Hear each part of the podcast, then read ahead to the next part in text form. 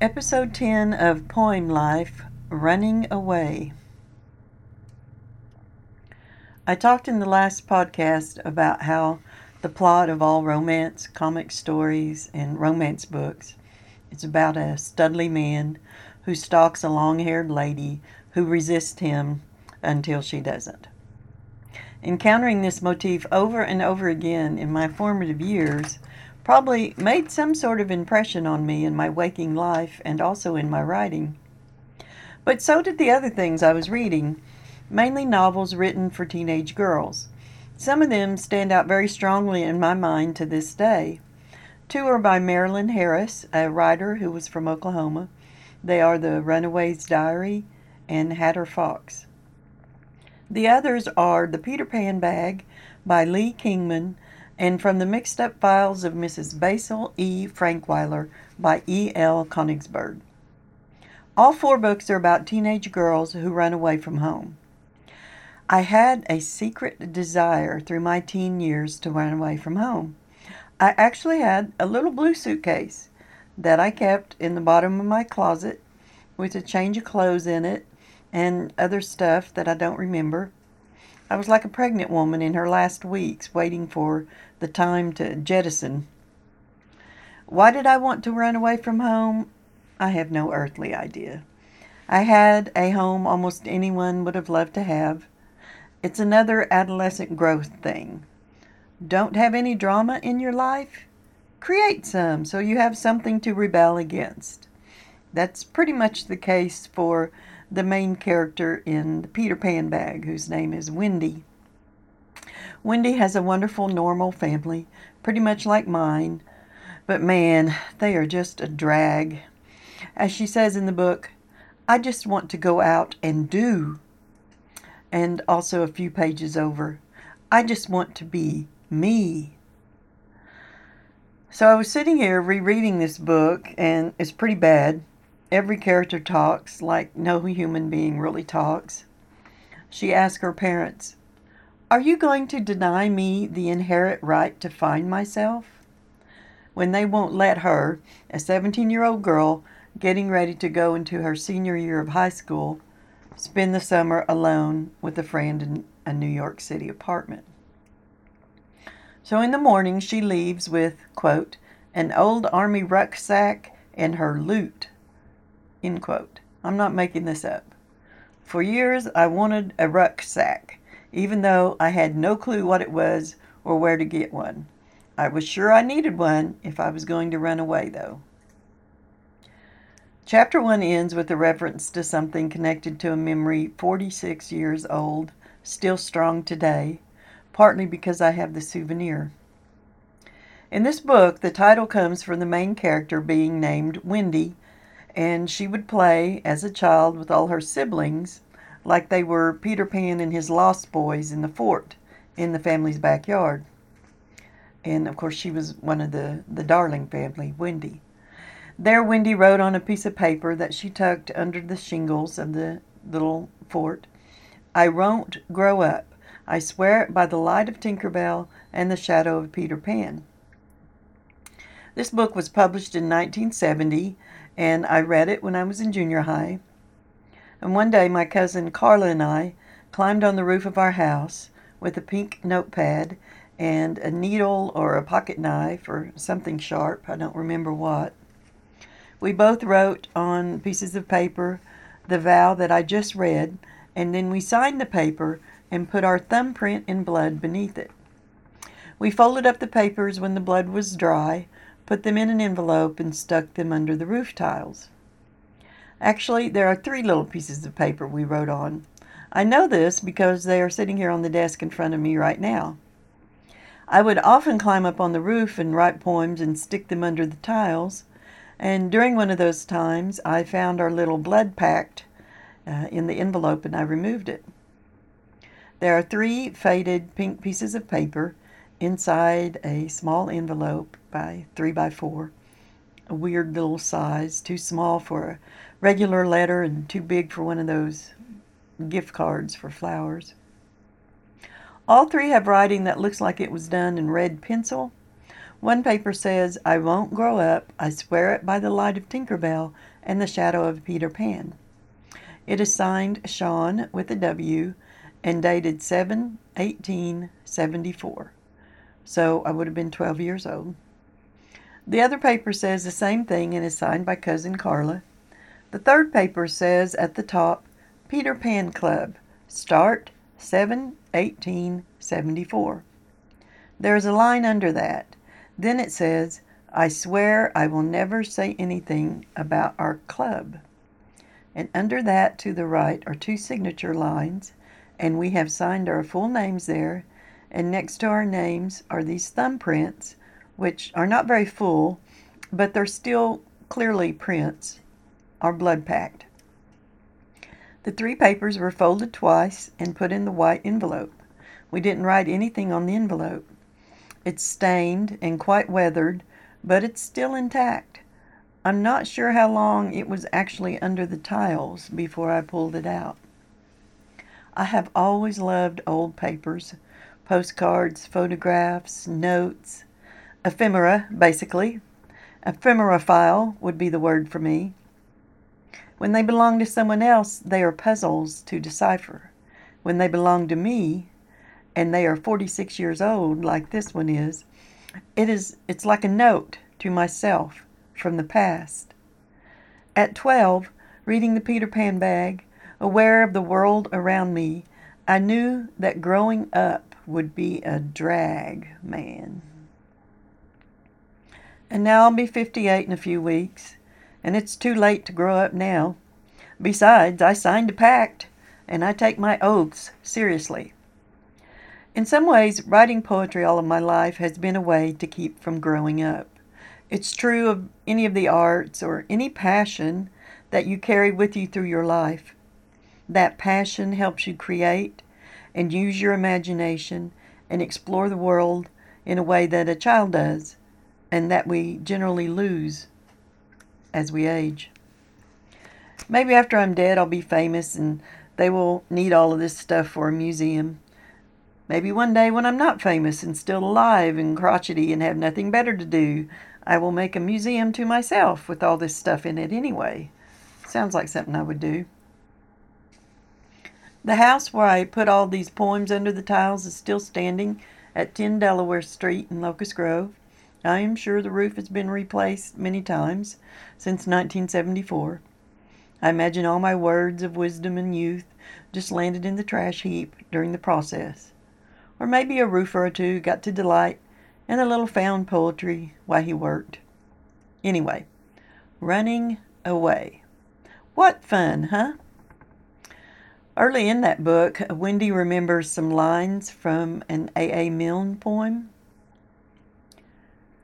Last seen wandering vaguely, quite of her own accord, she went down to the end of the town, forty shillings reward. Wendy hangs out on chenille covered futons and plays her lute and sings and gets appalled at how dirty her feet are in sandals. She meets some characters, including a crazy chick who tries to kill her, and then she goes back home, none the worse for wear. I'm not really sure if she found herself. The only reason she gives for running away is that she wants to find herself. She has absolutely no other reason, except, of course, like all teenagers, she doesn't think her parents understand or appreciate her. And not letting her stay with her friend all summer in the city is a total injustice. Injustice. That's the motivation for Claudia in From the Mixed Up Files of Mrs. Basil E. Frankweiler. Now, this is a good book unlike the Peter Pan bag. Claudia tells us on page two why she is running away. Claudia knew that it had to do with injustice. She was the oldest child and the only girl and was subject to a lot of injustice. Perhaps it was because she had to both empty the dishwasher and set the table on the same night while her brothers got out of everything. Now, of course, it was the very first paragraph of this book, which was published in 1973, that hooked me. And so I'm going to read that paragraph. Claudia knew that she could never pull off the old fashioned kind of running away. That is, running away in the heat of anger with a knapsack on her back. She didn't like discomfort. Even picnics were untidy and inconvenient. All those insects and the sun melting the icing on the cupcakes. Therefore, she decided that her leaving home would not be just running from somewhere, but would be running to somewhere, to a large place, a comfortable place, an indoor place, and preferably a beautiful place. And that's why she decided upon the Metropolitan Museum of Art in New York City. If only I could have run away to such a place.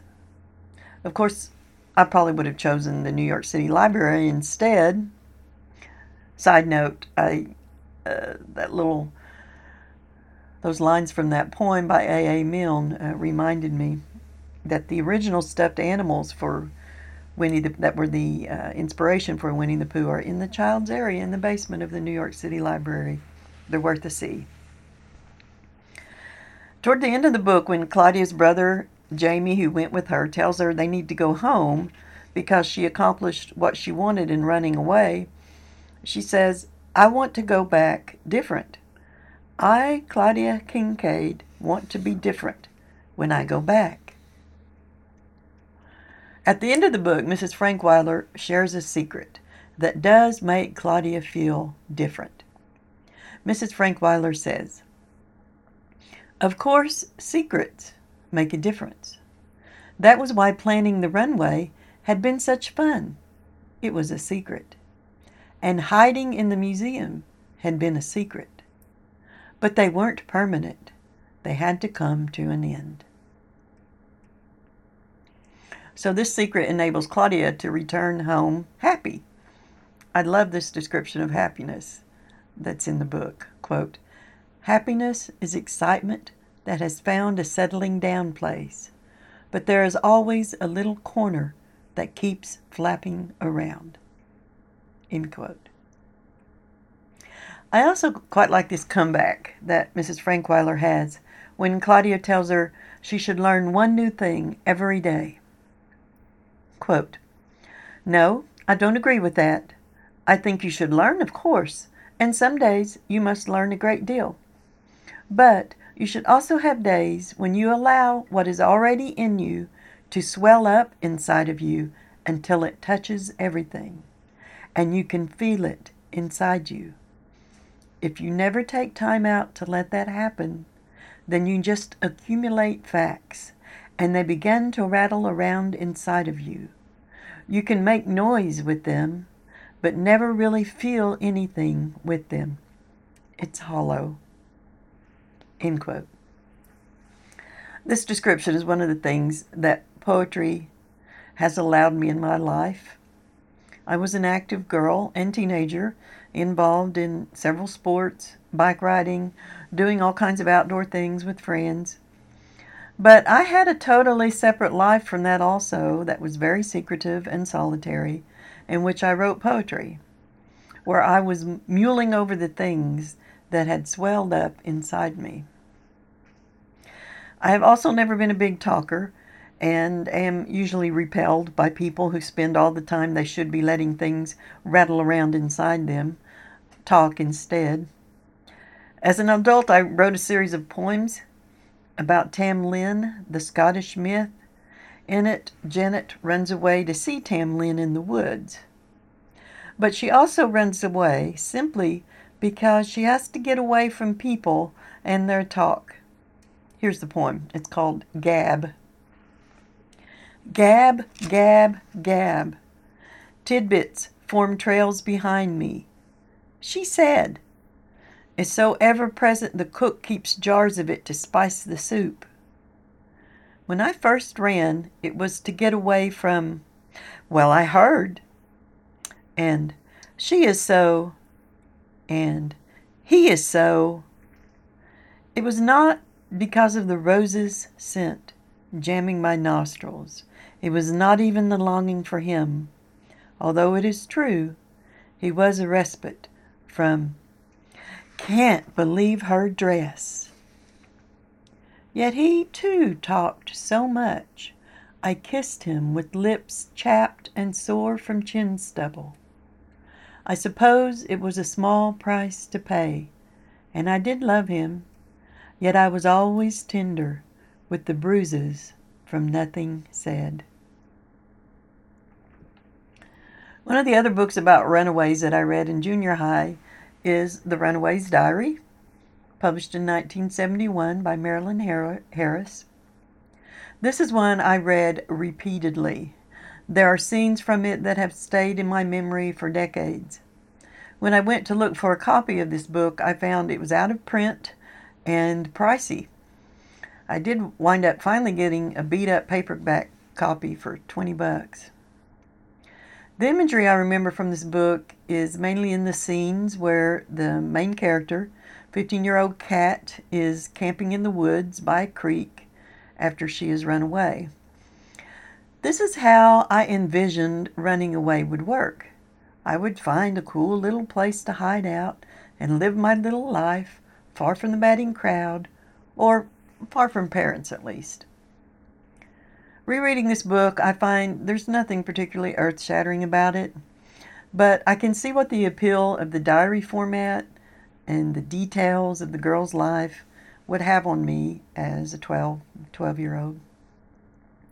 Kat runs away because her parents yell at each other. She has some fairly unremarkable adventures on the road, but she does think about Emily Dickinson. She writes in her diary She knew as much as any man writer I've ever read, but she's the quietest of them all. You just sit there reading along, maybe no more than 25 or 30 words, and then bam! About 10 minutes later, it really hits you across the top of the head, like the whole roof has fallen in. Like in those 25 or 30 words, she'd said more than most writers say in 25 or 30 pages. Um, then later in the book, Kat says the following again about Emily Dickinson. Think I'll write some poetry when I get to where I'm going. I left all my poems at home, hidden. I hide almost everything. I know she looks for what I hide. I used to come home and my drawers would be a mess and she'd say she'd been cleaning. But I knew she was looking for stuff that she could yell about. She wasn't always like that, just lately. Thoreau wouldn't care for this place. It really stinks, more like a sewer than a dump, or both. Left Emily Dickinson at home. Wish now I'd brought her. Quote, if summer were an axiom, what sorcery had snow? If life were one long happy summer, we should be without the mysterious truths we learned from our winter of suffering. See what I mean? About the roof just falling in on your head, she knew everything. She knew. I wrote a good poem once. Bennett read it and said it was very good. I burned it in the bathroom. She thought I'd been smoking. She yelled. So, that poem that Kat is quoting from in the book is number 16 by Emily, and it's sometimes titled The Skies Can't Keep Their Secret because that's the first line in the poem. But here's that entire poem The skies can't keep their secret. They tell it to the hills. The hills just tell the orchards, and they the daffodils. A bird by chance that goes that way soft overhears the whole. If I should bribe the little bird, who knows but she would tell? I think I won't, however. It's finer not to know. If summer wore an axiom, what sorcery had snow? So keep your secret, Father. I would not if I could.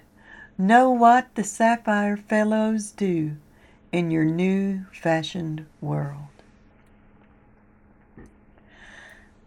The cat reveals with a poem that it's life's mysteries and secrets that keep us going. We yearn for those things when we move from childhood into teenage life. We refuse to explain ourselves and couldn't do it anyway. We don't have the words and we don't want the words. What is life without mystery? That's the big appeal of running away. You're running into the mystery, living a secret life, running away from the everyday chores of doing the dishes and conversation at the dinner table, etc. Now, that is, this is what running away is like for those who really have no need to run away. The fourth book I mentioned at the beginning of this podcast is Hatter Fox, published in 1973, and it's similar to the other three in that the main character runs away. This book and The Runaway's Diary were both written by Marilyn Harris. Hatter is an abused Navajo teenager just trying to make her way in the world and is thwarted at every turn. She runs away out of survival mode to escape abuse from the foster home she grows up in. She encounters more abuse in the missions and the jails and treatment centers she ends up in. She does finally get help from a young doctor, and things start looking up when she's run over by a car and dies at the end of the novel. Also, a cat in The Runaway's Diary is run over by a car and dies at the end of that book. I don't remember being pissed at Marilyn Harris for ending both of her books this way, but I should have been. Of course, in the poems I wrote about girls running away from home, they ended up dead too. I was a teenage poet after all, and the tragic was the world I dealt in. Here is a poem that is one of the last ones in that little booklet of poems I described in the last podcast. It's a long one, typed on two pieces of paper. It is not good, and it is kind of embarrassing, but I'm going to read it anyway. It's called Fairy Tale. There was a dream about a girl who was young and pretty and everyone loved her, and she loved everyone. Each day she would bring sunshine to someone's life. But then all at once she changed. She developed a tense feeling in her stomach, and she got sick, and she became very depressed. Her parents thought it was just a phase when she threw all her old dolls away. And when anybody came to her house and they had a baby, she'd always excuse herself to go to her room and listen to the radio. Every day she grew farther away from reality. People became little black dots in her black and white vision world. Her boyfriend gave her a teddy bear for her birthday, and she threw up on it. One morning, her mother heard her in the bathroom. She made a doctor's appointment, and the next day the girl was gone. No one had ever told her that four leaf clovers aren't always in every field that bicycles can't get mad at you when you forget them in the rain, that the reason people sleep with their eyes closed is because the whiteness might alarm those who stand in the darkness and wait for them to weaken. An old man was plowing his field, and he found a dirty teddy bear that had an eye missing. He got back on his tractor and only rode a few more yards when he found a girl. She'd been dead a long time, but her hand was drawn tight in a fist. The men in white coats came and forced her fingers open. They gave the plastic disc to her mother. She sewed it on the teddy bear. Then she placed the bear on the floor in the middle of the girl's empty room. Whew. So, I've been talking about growing up and running away. They seem like conflicting topics, but they are the same. In the books I read in junior high, the runaways attempted to grow up by running away. Two ended up dead. Two returned unscathed and perhaps a bit more grown up. The point is, the struggle is real at least emotionally so, for a young girl like me who had nothing to run away from. The running away motif was an artifice, just as the never grow up one was. Both were ways of rebelling from the status quo. And I am suspicious of any teenager who never feels the need to rebel. If a teenager doesn't have an outlet for that rebellion, mine was writing poetry then he or she may actually run away, even if there is no real need to do so. I empathize with the teens who run away out of survival mode. And I find the real and fictional stories of such fascinating. Yet I can't know those feelings or their depths of despair. I'd like to end this podcast with a better poem, the one I just read that I wrote. So here's another poem from that Tam Lin cycle that I wrote uh, years ago. In this one, Janet puts down her sewing, that's her known world, in order to escape to the forest and the unknown. However, you cannot simply set aside everything you are in order to escape. You take it with you. This poem is called Preparation. The sewing needle rests next to my eighth vertebrae. I cannot feel it, but know it is there. The thread circles my kidneys like amber capillaries. A sloping row of real pearl buttons, tiny full moons, bump into my small intestine. Silk blocks wrap the ligaments of my arms as if my bones are on fire and must be bandaged by something cool. A piece of lace crumpled into a triangle lines my womb. All that I am, all of my tools and notions, I have swallowed and absorbed. I now leave their world. I open the door to the night and drink my thimbles before I run out.